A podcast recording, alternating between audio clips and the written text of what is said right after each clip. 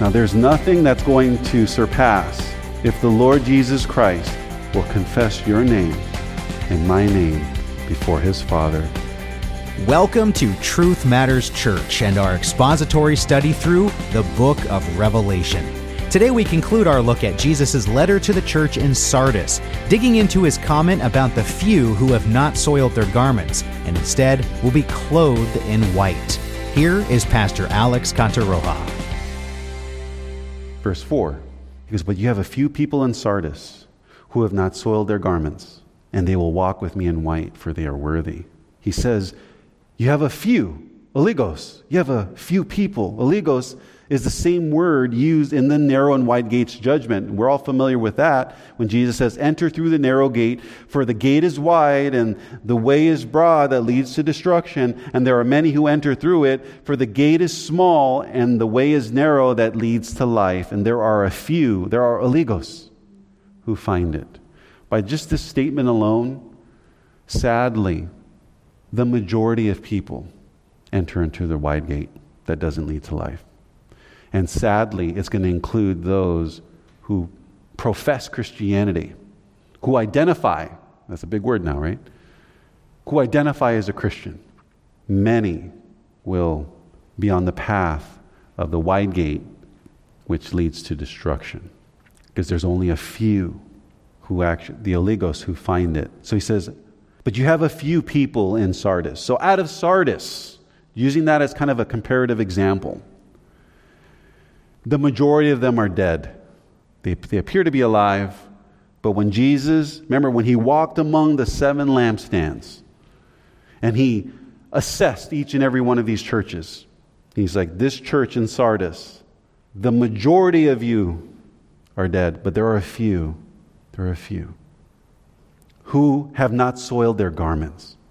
Confirming the point earlier, one cannot be called dead and saved, and we know that that's a contradiction. So he says, But there are a few who have not soiled their garments. And he says, They will walk with me in white. Have not soiled their garments. What does that mean? So, have not is in the negative participle, meaning it hasn't happened yet.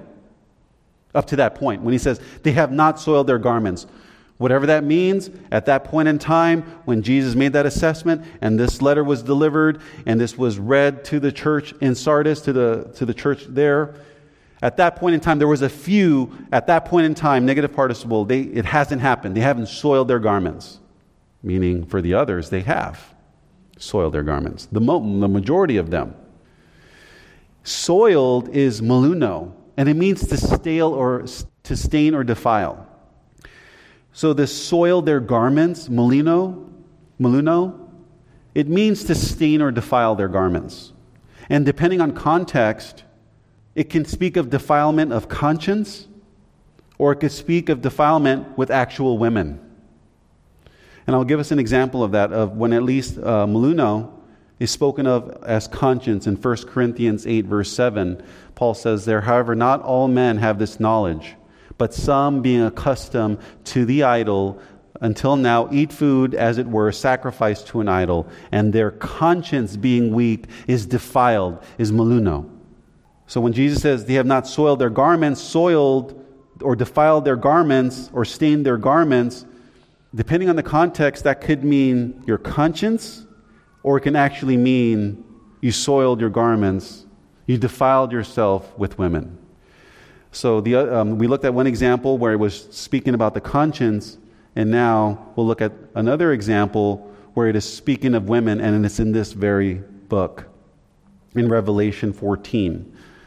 And this is speaking of the 144,000 sealed Jews. Speaking of them, verse 4 These are the ones who have not defiled, who have not meluno with women, for they have kept themselves chaste. These are the ones who follow the Lamb wherever he goes. These have been purchased from among men as firstfruits to God and to the Lamb, and no lie was found in their mouth. They are blameless. Here, the 144,000 sealed Jews did not defile themselves with women. In other words, the 144,000 Jews, this specific group of people, they did not engage in sexual immorality and did not engage in sex with temple prostitutes. this kind of gives us a little insight into this prophecy. There's going to be temple prostitution, probably rampant. And here, the 144,000 sealed Jews have not defiled Meluna with women. So, my question is when Jesus says, But the few in Sardis who have not soiled their garments, is he speaking about their conscience or their clothing? Because you'll read some commentaries, they'll just say, Yep, you know, like the woman, you know, the world, the lusts. You're just kind of over spiritualizing everything. Well, what, was, what did Jesus have in mind here when he said, have not soiled their garments? Was he talking about the few in Sardis didn't defile their mind? Or did he talk about defiling their clothes? I'll give you a clue. It's in the verse. Garments tells us it was not, he was not talking about their conscience. You're like, wait a minute. Wait, but I'm sure we've all heard something about garments and us being clothed in white robes, that somehow there is some spiritual symbolism here. So garments just can also mean, you know, something that's not physical. Well, garments is hemation. And it refers to an article of clothing, whether it's a cloak, a coat, a dress, a garment, a robe, etc. And guess what? You know garment, what it means in Scripture 100% of the time? Garment. So why is it all of a sudden here we're going to say, oh, it doesn't really mean your actual physical clothing. It's, it's spiritual. Well, on what basis are, are, are you arguing that? Where in Scripture was garments used figuratively only? No, look at, look at hemation. 100% of the time, it refers to clothing. So we're, we're going to follow our rules of engagement. This was number seven that we set up before. We're not going to over spiritualize the text. Garments is something they wore. So here's the deduction there was a few in Sardis who did not engage in sexual immorality. There was temple prostitution going on there. And they didn't defile their clothing. Now, this is where, okay, we can get practical here. If you sleep with a prostitute, your bodily fluids gets exchanged. Where does it go?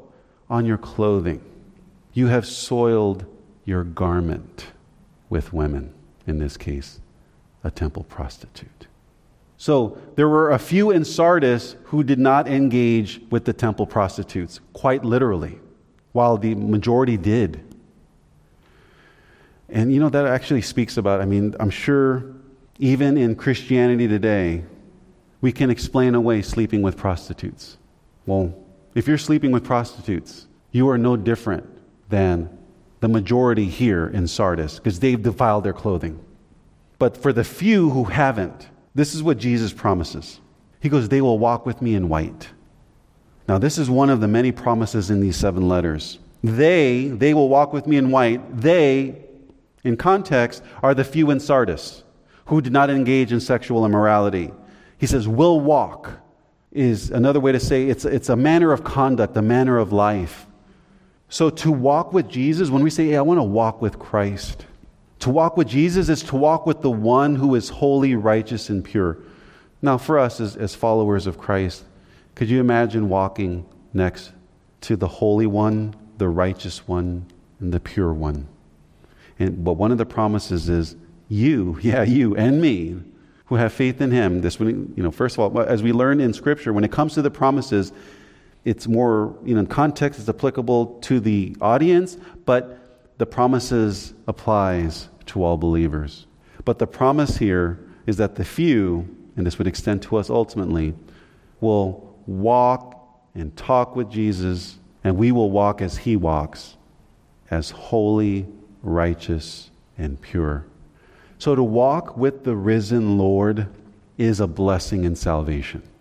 If we were to walk alongside our Lord and Savior and He receives us, that is a blessing and salvation. So here's the universal truth. We will hit these as we kind of come across these letters. So this doesn't only apply to the believers or the few in Sardis. If you resist satisfying the lusts of the flesh and you do not engage in sexual immorality, you will be rewarded to walk along with the glorified Jesus in white. Let me ask us a rhetorical question Can you live in sexual immorality and then expect yourself to walk with the risen, holy, righteous Son of God? Now, as far as in white, he says, They will walk with me in white. I'm not going to get too deep into this.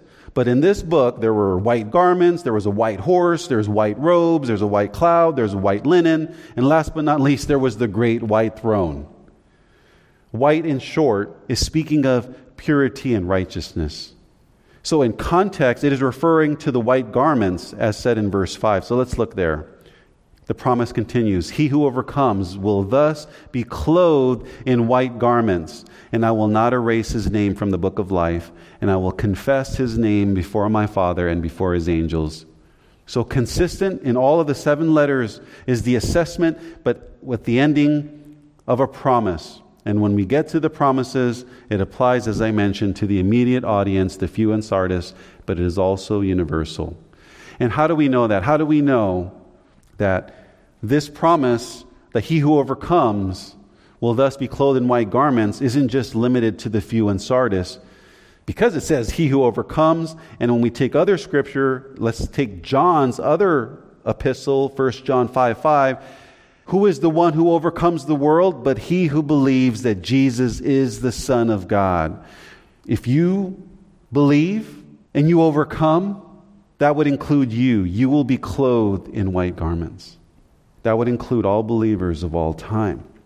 So in verse 5 and in all seven letters, any promise mentioned is not limited to just the immediate audience, but it applies to all believers for all time. Because when we take scripture with scripture, and this is what, and I, and I, I can understand the complexity of Revelation because, as I mentioned before, sometimes we're getting into the context, we're understanding everything, and next thing you know, whoo, we go right to the end. And then we come right back, and we're like, and we're in the middle. And we're like, well, where does it apply to us? Well, if it's a promise connected with his return and our reward, then we are included in that. That would be all believers in all time. I want to get to an application because that's, that's a lot. But what's an application in verse 5? All believers who resisted indulging the sinful lusts and passions of the flesh will walk with Jesus and be clothed in white. So that's a promise. Isn't that not what Paul said? You know, just, just hit me. That he says, do not be deceived. He goes, neither fornicators, adulterers, drunkards, you know, those who are sexually immoral will inherit the kingdom of God. Jesus is saying the same thing here. So if you're a believer and you're resisting the sinful lusts and passions of the flesh, because your heart and your desire is to walk with Jesus and to be clothed in white and to receive this promise, then this promise would apply to us. But here's, here's my question for us What if you're a professed Christian and you have done this, or you're still doing this? Don't listen to me. Listen to Christ. He commands you to stop.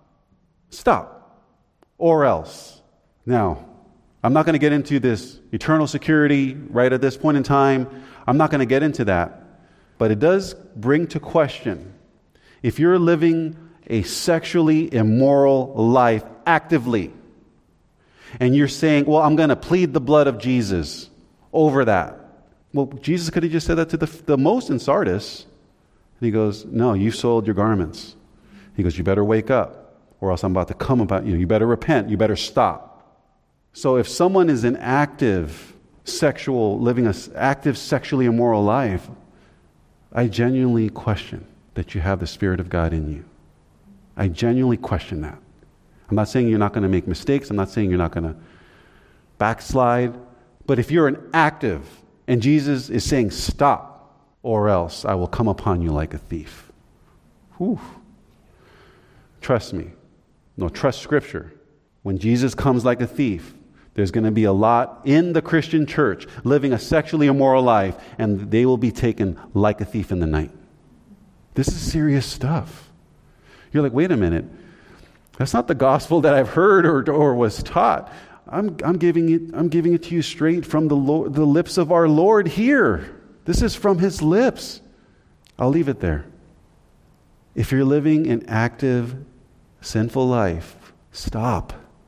Remember what you've heard and received, pursue Christ again with your life, how you live. Your for, that should be a former way of life. Didn't Paul describe believers? That was your former way of life in which you formerly walked. But if that's you now, I, yeah, you, you better question. But like, oh, well, um, I said this prayer, um, I wrote it down, I said it on this date, and right, once saved, always saved, right? I, I go, I go, uh, uh, just being frank here, so I won't be Alex, I'll be Frank. Okay, so your soul, which is more precious than anything in this world, your very being, your very existence, you're going to go all in on just going through this formula and saying the right words and saying, okay, Lord, remember this back in this date on you know this month, this day, and this year, I accepted you into my heart. Even though I lived in immorality and I lived the way I wanted to live. Like it's really the audacity. No, it doesn't work. It doesn't work that way. And what we're finding with Christianity, um, at least when it, when, and also when it comes to the full counsel of God, yeah, there, there's more to it yeah, we, no, don't, don't get me wrong, and please don't, don't take this any other way. You know, we're saved by grace alone, through faith alone, in Christ alone. I'm not going, oh, oh, you know, I'm not going against that. That there's nothing we can do to make ourselves righteous before God, and we can't work to keep our salvation. That scripture is crystal clear. That doesn't, however, negate the responsibility of what we do with our life. It doesn't negate that. We are engaged in it. We are involved in the sanctification process. And I've mentioned this probably well way, way back before. How many of us have heard the phrase, let go and let God? Don't. Sanctification isn't a passive process, sanctification is an active participation of your will. What did Peter say? If it is hard for the household of God, right, and for the righteous to be saved, he goes, it's hard. You don't get salvation by just skating through. You're like, wow, because I have this sin in me, I have these, you know, impulses, I have these passions and desires, I have this pride in me, I have this anger, I have whatever. We, we got to continue to keep that in check. That's hard because it's easier just to let it out, right? No, Christianity, it's about us participating in that sanctification, like n- repenting and that continual repentance. I can't think like that. I can't act like that. I need to, I need to be more loving. I need to, you know, pursue God. Those are good things, but we're not relying on those things to accept, for us to be accepted, but those are good virtues. We're trusting completely on the finished work of our Lord and Savior Jesus Christ on that cross, right? And Him dying for all our sins, and Him rising from the dead, and Him ascending back to the Father, and Him coming back. We put our faith and we rest in that. But we still are trying to work this out. Well, are you still with me? Now let's look at verse 5 because we're going to open up another can of worms. He says, He who overcomes will thus be clothed in white garments, and I will not erase his name from the book of life. And I will confess his name before my Father and before his angels. So not only will believers be clothed in white garments, but Jesus promises, I will not erase his name, his onoma, from the book of life. Do I need to preach to the choir here? You're a believer in Jesus Christ? You are eternally saved. I know it kind of sounds counter to what I just said earlier. No, but if you're a true believer, there was a true new birth in your heart. That was a, a work of God, a mercy and a grace of God. That happened in your heart, and you believed. Jesus promises that He won't erase your name from the book of life. You are eternally saved. Now, here, some might struggle with verse 5 because it might seem to imply that Jesus can erase your name, meaning one can lose his or her salvation. So I, I want to say this being in the Word is, and, and in depth as we try to be, I come up against Scripture where I, I know the struggle. They're like, wow, so if the few in Sardis don't repent and they have unfinished deeds, but does this also mean that because he, he told the few, and this would apply for, you know, for believers, that he will not erase their name from the book of life? Does that imply that he can erase your name from the book of life? Well, I'll say this. And I'm not going to make a complete defense because Scripture is clear. Scripture affirms eternal security, once saved, always saved. And I don't want to say just because Scripture says one thing, it doesn't mean that the, the unsaid is the other thing. So let, me, let me give us an example. I'll give us an example. And some of us might have thought this. Now, the Scripture is clear. For those of us who are in Christ, you are chosen by God the Father. Period. When you come to Christ and you respond in faith, it is because God the Father chose you before the foundation of the world that you might be holy and blameless before Him. Scripture is clear. The elect have already been determined. And I've mentioned this kind of imagery or this kind of illustration. God the Father did his family planning in advance. So someone might think, oh, because God chose certain people to be saved, and let's call them the elect, that must mean that Jesus chose, uh, or God the Father chose people to go to hell. Now, let me ask you on that second point. Does Scripture support that God chose people for destruction? Well, he didn't choose them for destruction. They became objects of destruction because of their disobedience and their sin. So let me say it this way The scripture teaches that God chose who will be saved. And we know that we are saved by grace through faith in Christ. But that's all by God the Father. Someone might think that means that God chose people to go to hell. No, the scripture doesn't teach this part. That's called double predestination, to use a term. The scripture doesn't uphold double predestination. The scripture upholds the election part but as far as those who are damned and, and, into destruction, is because they are ungodly and refuse to repent and heed the words of God through the preaching and proclamation of the gospel. People are damned because of their unbelief, because of, they reject the gospel, because they refuse to believe. That's what the scripture teaches. So, with that, this holds true in verse 5. You might think, oh, he says, I will not erase his name from the book of life. If your mind goes, well, then that means he can erase your name or he will erase your name. That's not what it said. It just, he said it in the positive.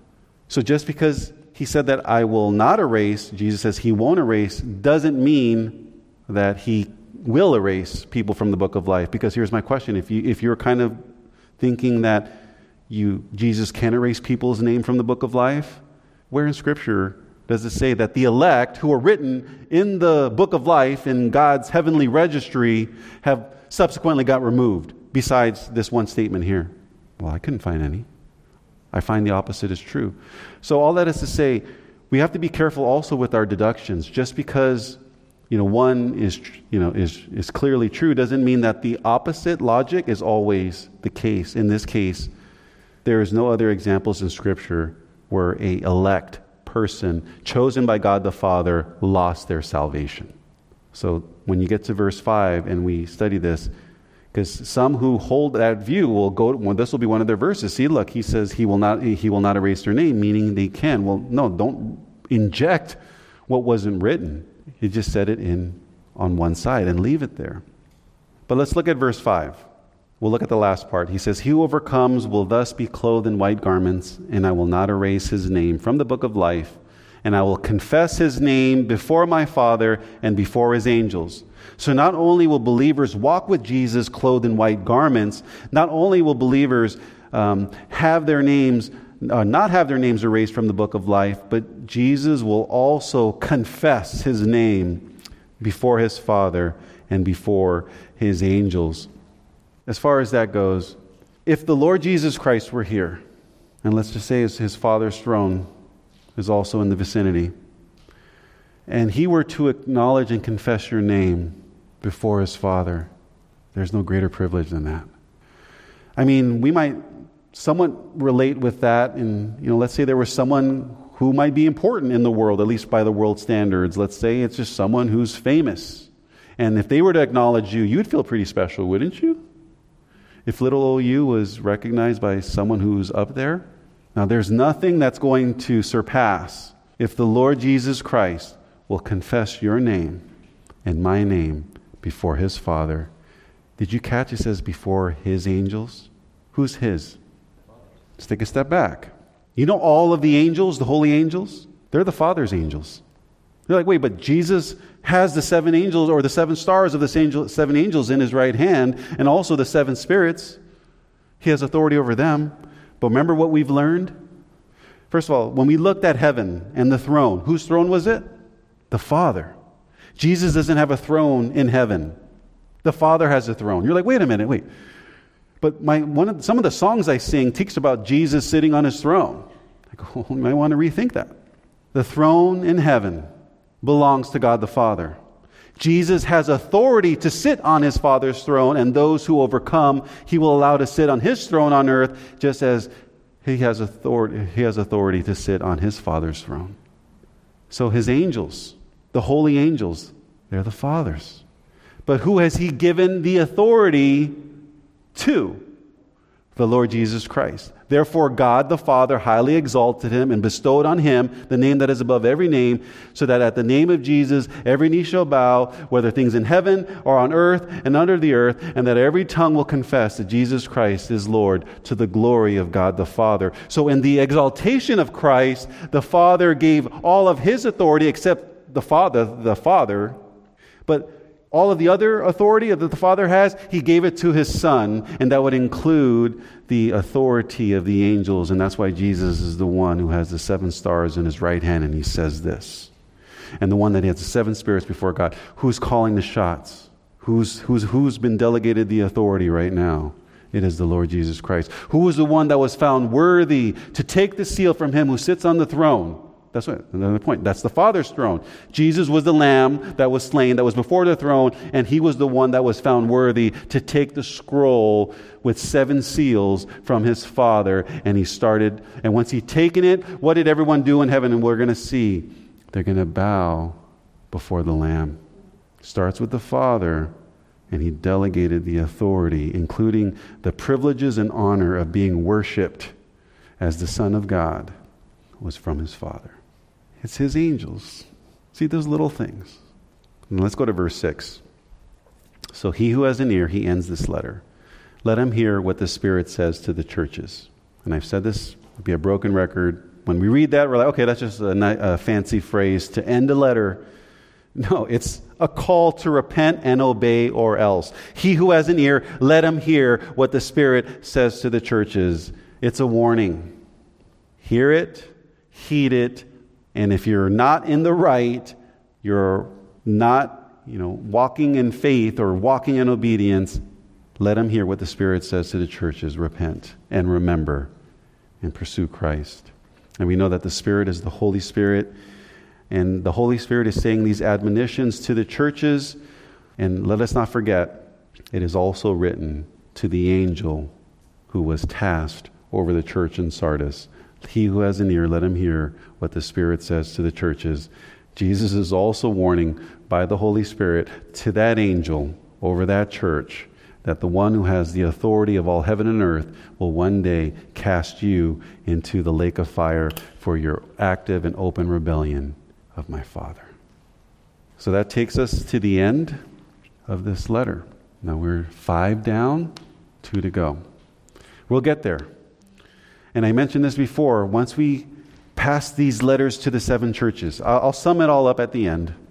It's going to pretty much, it's going to pick up because we're going to start getting into the scene and the vision in heaven and what's going on. And the intensity will pick up. And um, a, a lot of us will come away with heavy hearts because what's coming up, what's in store for this earth, uh, it's not very pretty. Uh, so, the book of Revelation, it's a book of warning, to the ungodly and to the world, but it's also a book of promises and reward to those who are waiting for that day for him to appear in the sky. Amen. Amen. Thank you so much for listening today to Truth Matters Church. Join us next time as we begin studying Jesus' letter to the church in Philadelphia, one of the two churches in Revelation to receive only commendation from our Lord Jesus Christ.